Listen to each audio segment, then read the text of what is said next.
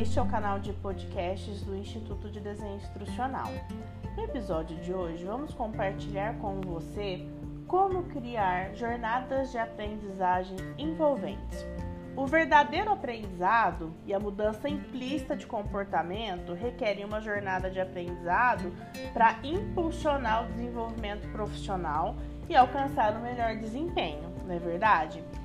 Construir uma jornada é, de aprendizagem passa por várias etapas, definição de uma série de variáveis, por é, impulsionamento de inovações, sejam elas incrementais ou disruptivas, mas existem aí seis passos que foram aí mapeados pelo Instituto de Desenho Instrucional que configura um modelo altamente eficaz para criar jornadas de aprendizagem eficazes em um ecossistema de aprendizagem e desempenho.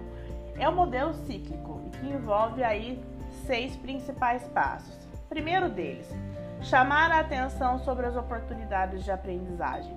O teu público-alvo precisa é, ser um público fiel é, do seu, da sua área de treinamento e desenvolvimento. Então é preciso ter aí uma comunicação clara, efetiva, direta e objetiva que comunique essas oportunidades de aprendizagem que não necessariamente são apenas oportunidades formais, né?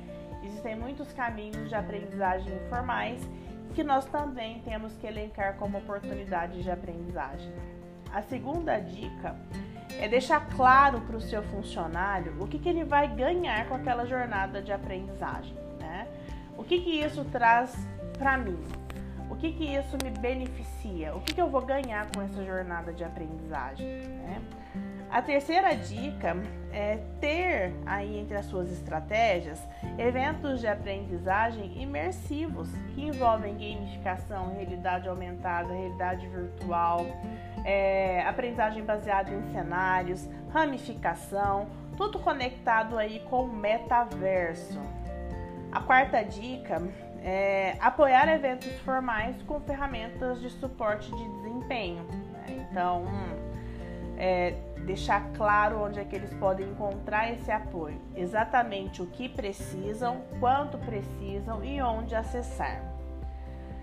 A quinta dica é reforçar a aprendizagem através é, de eventos formais, né, com locais seguros para que as pessoas possam praticar e receber desempenho do seu feedback, né, é, de como é que ele se desenvolveu para aquela atividade. E por fim, proporcionar aprendizagem social colaborativa para que todo mundo possa compartilhar com os outros durante essa jornada de aprendizagem né? compartilhando conhecimentos, experiências e inquietações.